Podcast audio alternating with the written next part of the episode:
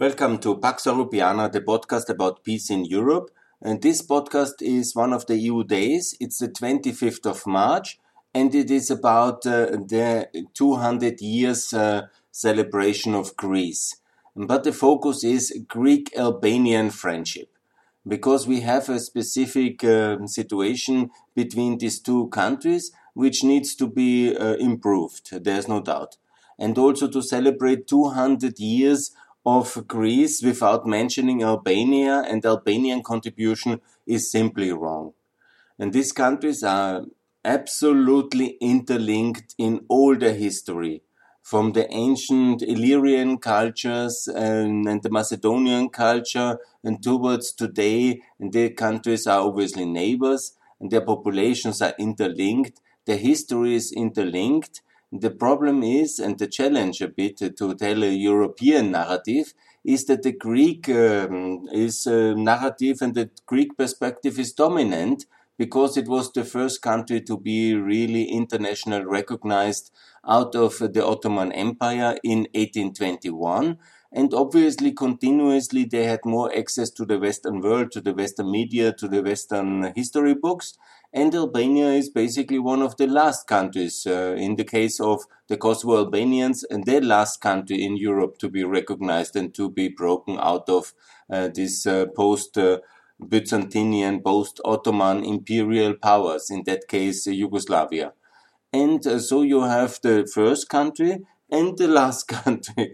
And obviously, the Albanian narrative and the Albanian perspective of all these events is not so well known but obviously it's hugely influential.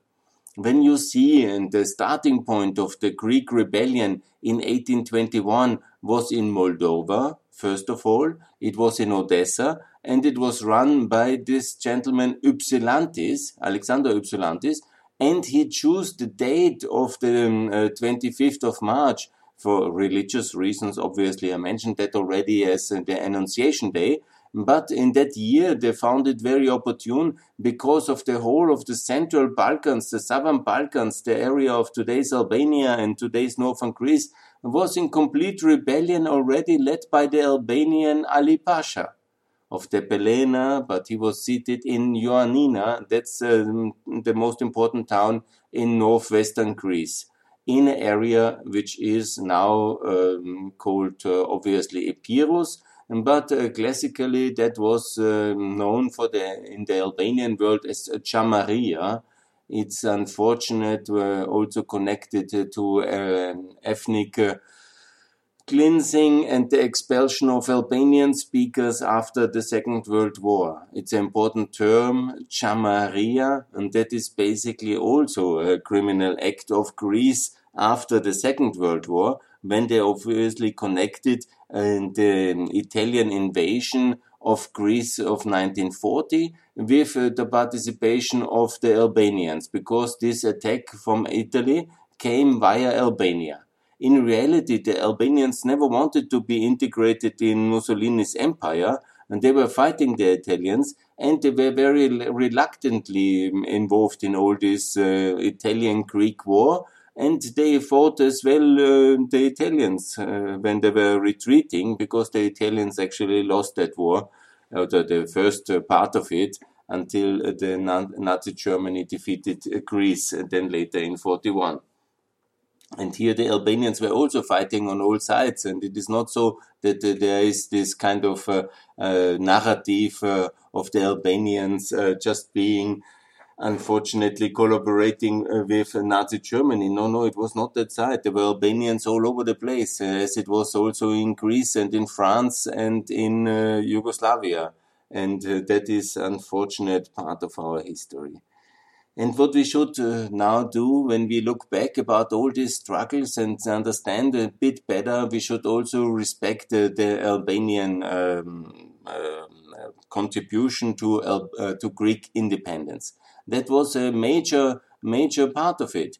It was not just that there was uh, this regional war which more, somehow focused most of the Ottoman army on Ali Pasha. And once Ali Pasha was defeated in 1822, uh, ultimately then anyhow almost the Greek uh, resistance uh, was also defeated. And but they were lucky then later to get more British help and more French help. And obviously there was also more strategic interests in that area uh, in the south of the Gre- today's Greece in the Peloponnese. But uh, the continuation of uh, the struggle was uh, the Agonias, uh, the Greek independence struggle, was always uh, fooled, also um, so fooled and supported by a lot of Albanians in Greece. And this ethnic group is called the Arviantis, uh, Arvit, Arviantis, uh, Arviantis, I say it correctly, I hope so, otherwise I will get a lot of negative feedback.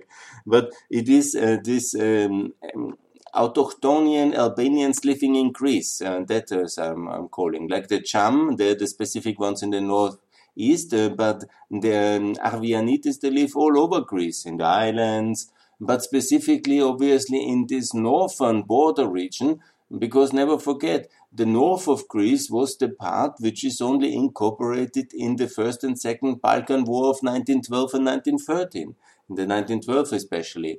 Thessaloniki North, this whole part was part of the Ottoman Empire just on the eve of the First World War. And obviously, like in all these imperial possessions of Austria, of um, Russia, and also of the Ottoman Empire, it was very multi-ethnic there was a lot of uh, Albanian Greeks, if you want to call it like this, uh, these autochthon Albanians living there always. Yeah? They were also speaking Greek uh, language, but they were speaking Albanian first of all, and they saw themselves as Albanian. Obviously, many of them, after now uh, 50 years or let's say 100 years of uh, um, dominance of Greece in this northern areas and then and nation building also suppression of the albanian language also from the start of 45 onwards and i'm sure also from 1912 onwards. But uh, once uh, this was uh, reconquered fully under greek possession by the end of the civil war there was obviously no schools for albanian children. There was no arvinitis schools uh, to call these minorities arvianitis correctly. I hope I make no mistake here. But what also is important to understand that the Greek Civil War uh, from 47 to 49 was also very much fueled by this um, um, issue of representation of the minorities because uh, it was obviously also a Soviet proxy war, also later than a Yugoslavian proxy war, um, but these border regions with the specific ethnic mix of a lot of Macedonians, in that terms for Macedonian Macedonians, a lot of Bulgarians, a lot of Turks. Uh, they were obviously many of them chased away towards uh, Turkey. Um, but there were also many Albanians living in these border regions and considerable numbers. Now, obviously, many of them they are um, assimilated in mainstream Greek culture, but when you look, there were many of these Albanian Greeks, uh, even prime ministers, generals, uh, high uh, state ranking officials, obviously performing, speaking mostly Greek in public services, I'm confident, but they were of these families and out of that origin. It's very difficult to make then, uh, you know, is the Greek? Uh, again, we make the mistake of interpreting our present state, uh, nation state structure in Europe in, in the 21st century. We somehow um, bring it back to a 19th century of very young and fragile new states. Uh, Greece, the first one, but then also Serbia and uh, Bulgaria, all within one century, developing out of the Ottoman possessions in Europe. And we make then the mistake to think that today's Greece is the same like the 1820 Greece. By the way, 1820 was just the start of the independence struggle and it was only fully recognized by Turkey 10, 11 years later after many, many wars and many global disasters as well between the Russian and the Turkish empire in 1832 was the real independence recognized as well. And by the way, a country like Greece, who has such a struggle with its recognition and independence and this uh, epic struggle of the 1820s, could be more generous with Kosovo and recognize Kosovo. That I would actually as expect. And now, uh, when you think in 2020, it's uh, I think it's two years ago when Greece and Albania have actually um, declared the status of war from uh, 1940 closed and they are officially at peace. But even Albania and Greece have not fully settled their border dispute. To this day, here in 2021, they have not settled the sea border. They have now asked for international arbitration, but it's not settled and it's an open conflict today.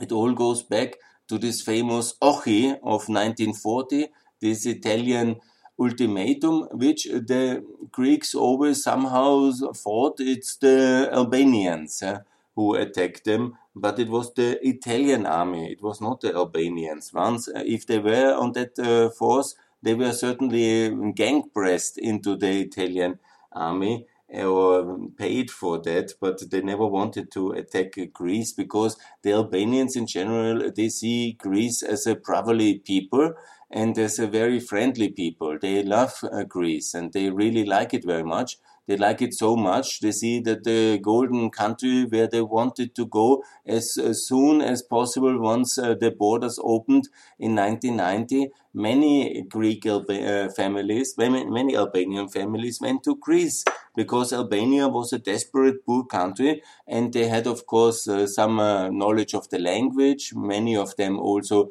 from a greek uh, speaking families. And then they went uh, to uh, um, um, already european union and nato country greece in 1990 often they were totally poor and they were not very welcome Actually, the way the Greeks have treated the Albanians in the 1990s is openly racist and very despicable and I really condemn them. And when you see how many, of course, uh, then have been a really huge contribution uh, towards the uh, Greek economy, please understand as well the Greek economic miracle of uh, the 90s and the 2000s, which is often now forgotten because of the megalomania of Greece in 2008, when they, um, this 20 years before 2008, was an unreformed Greek country which felt like the masters of the universe because they were so benefiting from the opening of the Balkans.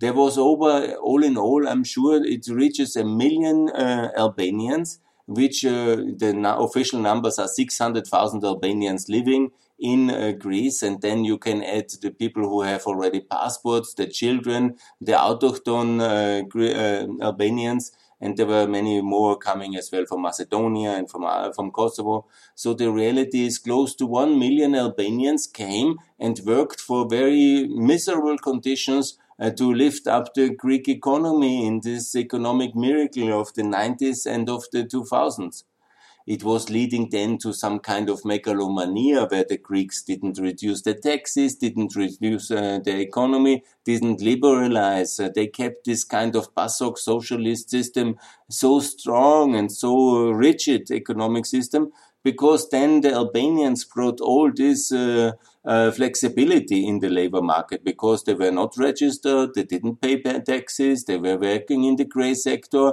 and they rebuilt Greece in these uh, 20 years. And the Greeks got very rich. I'm talking about the registered Greeks, the passport holders. They all then had um, people to work for them, for cleaning their shoes and their houses and taking care of their children and so on and so on and building their houses and building their cities and cleaning it up. Huh? And uh, that led to and that was an oversupply of labor because they were very unregulated. Uh, then the terms and the working conditions were often very bad for the Albanians in Greece, especially in the 90s.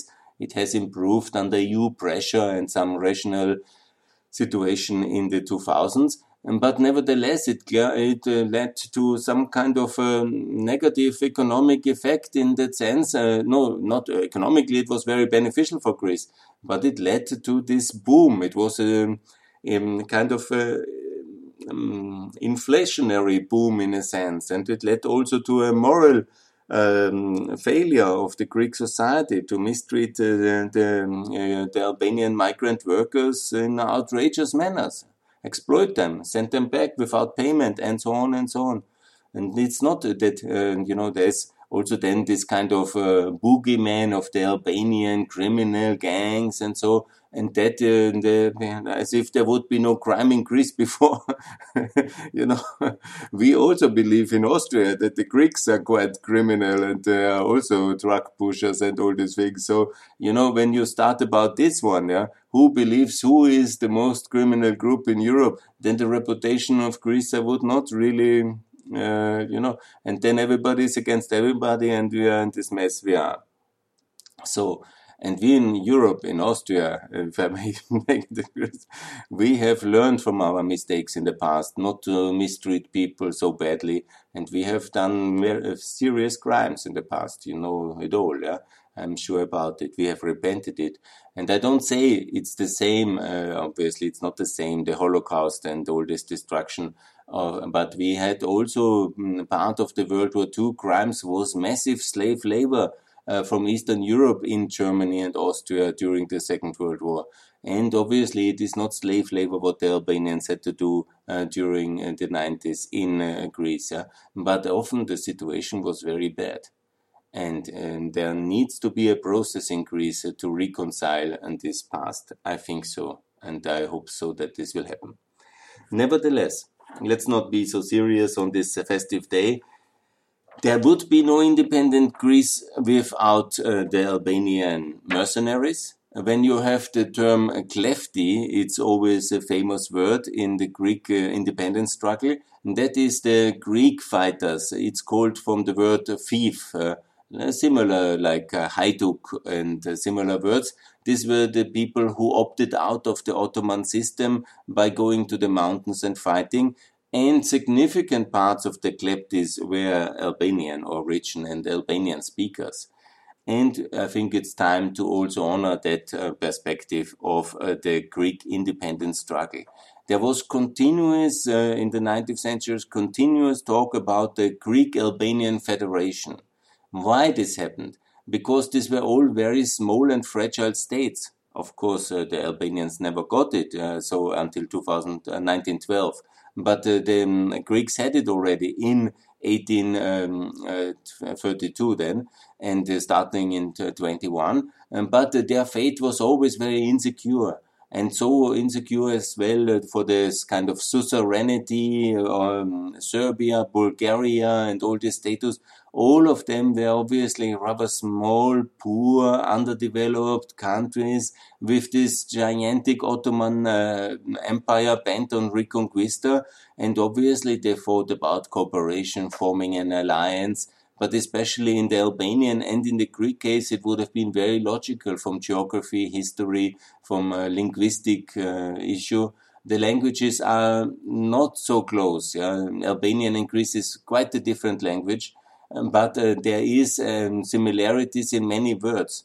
And obviously, there is, when you look about it, there is a strong uh, linguistic uh, ancient um, uh, similarity with ancient Greece and with Albania. And There are many words which are common, but that's also an area of contest.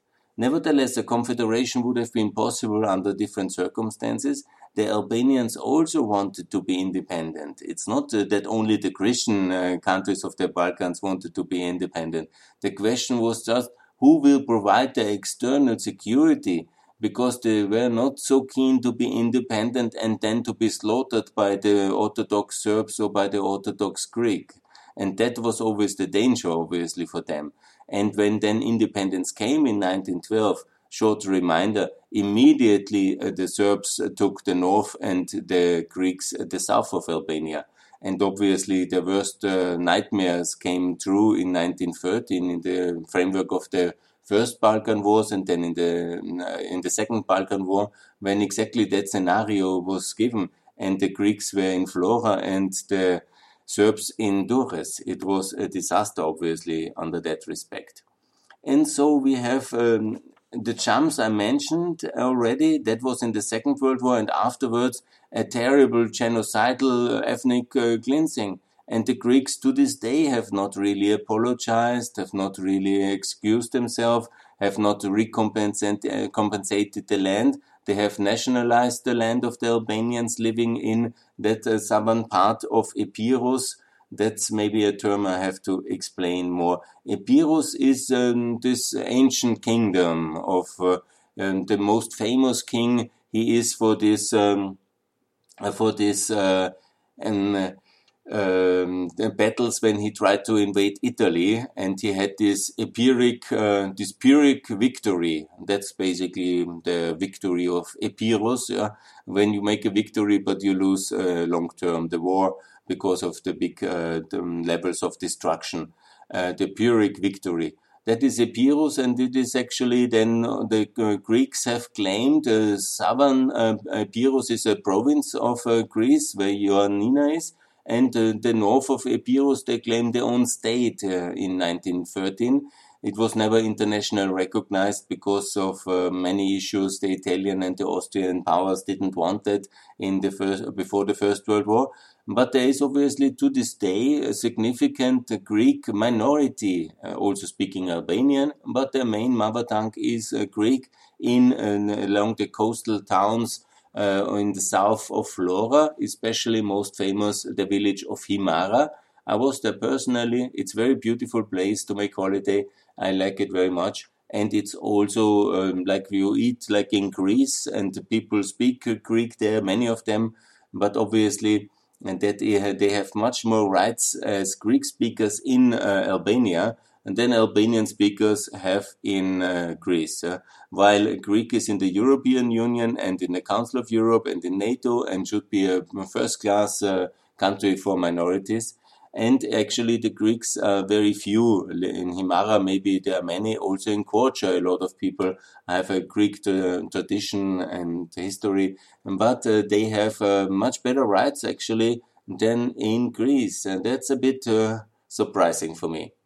Yes, that's so far, I think, for me, the most important uh, things about Greek-Albanian relation, which at least I know. Yeah, I'm sure you know there's a wide field uh, in bilateral relation between Greece and Albania, and it's very important to, to come to uh, understanding and not uh, to divide and rule via minority issues, which the Greeks have consistently in the last 30 years had a lot of investments in Albania they are one of the biggest investor in Albania, no doubt. They have also a long-standing relation of political influence in Greece, always with the more with the Socialist Party, and they have also uh, done uh, quite a lot of uh, blocking and um, uh, somehow not so good influence in various stages on the Greek post-Cold War history. Nevertheless, you know, in general, it's a very close, um, uh, friendly relation. And I have never understood why there is no uh, concerted effort from the Greek side, which always claimed to be the um, kind of European country in the Balkans and to sort out the situation, help for peace. But then I was at many conferences personally, also in, and several in Thessaloniki, where the Greeks have laid out their plans for the Balkans, the European Balkans, how they will do it. Yeah. And let's not forget also the big Balkan conference of 2003 uh, for the Western Balkans in Europe. And that was the European Council June 2003, the Thessaloniki summit in Greece, obviously. And so, but overall, I don't see this great, fantastic uh, European politics of Greece. Yeah? And I was very optimistic. Now Mitsotakis is uh, in power and he will be a great statesman to bring the Balkans forward. I just don't see the progress here. I, it was the left-wing government who made Prespa possible, and they have really moved on forward. Historic achievement, Prespa peace, amazing yeah, for Macedonia now. But all these countries obviously very much interconnected. And I don't think that the Greeks, since the financial crisis, have built any highway further north to connect to Macedonia or to connect uh, to Albania. Every year it's a big disaster. The last 50 kilometers north of Thessaloniki and north of Ioannina to the Albanian and to the Macedonian borders are full of people and uh, the borders are blocked and it's a complete traffic jam. So where is the progress here? Where is the real European Greece? That's not um, satisfying. of course, maybe there is no money, but for this uh, 100 kilometers of highway, I'm sure there is some budget somewhere in Brussels for that. you know, we have, and the, the way for really um, uh, some more successful Greece is obviously better interconnectivity with uh, the main European Union markets in Germany, Austria, Slovenia, Poland, uh, via better interconnectivity through the Balkans. And what is especially galling for me, and I will, um, like, you know, when you look back, when you think that they have now opened the office in Pristina from the start, yeah, and also there is a Kosovo office in Athens, yeah, but the real step towards uh, recognition they have never made, yeah, because obviously Russian influence, and obviously also because they have this. Uh, um, Orthodox Vatican style uh, Mount Athos uh, next to Thessaloniki and they fancy that position. They welcome a lot of Serbian money laundering and a lot of Russian money laundering in the property sector, no doubt. Yeah. And they value this uh, traditional Orthodox uh, anti-Western alliance with Serbia and Russia. There are significant parts of uh, the Greek population who and the political elite especially, who still thinks in these terms to this day. And the best proof is that they have not recognized Kosovo. And by the way, they're always very happy then to play off the superpowers in Greece. Um, and then they always want uh, support against Turkey, which is the same NATO ally like Greece. But no, they always want to be now the best friends of America just against Turkey, and then they don't do anything for us when we call them. we have sent now double digits of uh, billions uh, from the European taxpayers uh, to Greece. I'm not so much uh, going into all the financial crisis. It's a separate podcast. But it's fine to keep Greece in the Eurozone and uh, also to support it and to do more for Greece. I'm totally in favor. But on the small things, when we call Greece, then, uh, and you know, it's not me, uh, it's also me on Twitter actually. But I'm doing that quite often and uh, remind them that they have not recognized Kosovo. And I ask myself, you know, why we do all this solidarity with the Greeks? Because are the Greeks more Europeans than the Albanians? Isn't it just a coincidence of geography and history that not Albania was also independent in 18? Uh, 22, Lord Byron was also with Ali Pasha. He was not just a friend of the Greeks. Yeah? With some more interested in uh, maybe Italy would have been united at that moment. Yeah? It was not united, and Austria was a bit distracted. Yeah? If Austria would have, um, there were several occasions in the 19th century when Austria was closer to recognizing an independent Albania already not at least in the in the League of Prizren during the Great Eastern Crisis. But it all didn't work out ultimately, and it took until 1912. But there were um, several other scenarios to be possible during the 19th century that would have led to an independent Albanian state already back then, also as a confederation with Greece. It would have all been quite feasible uh, under different circumstances. So let's come to a close and let's be very clear.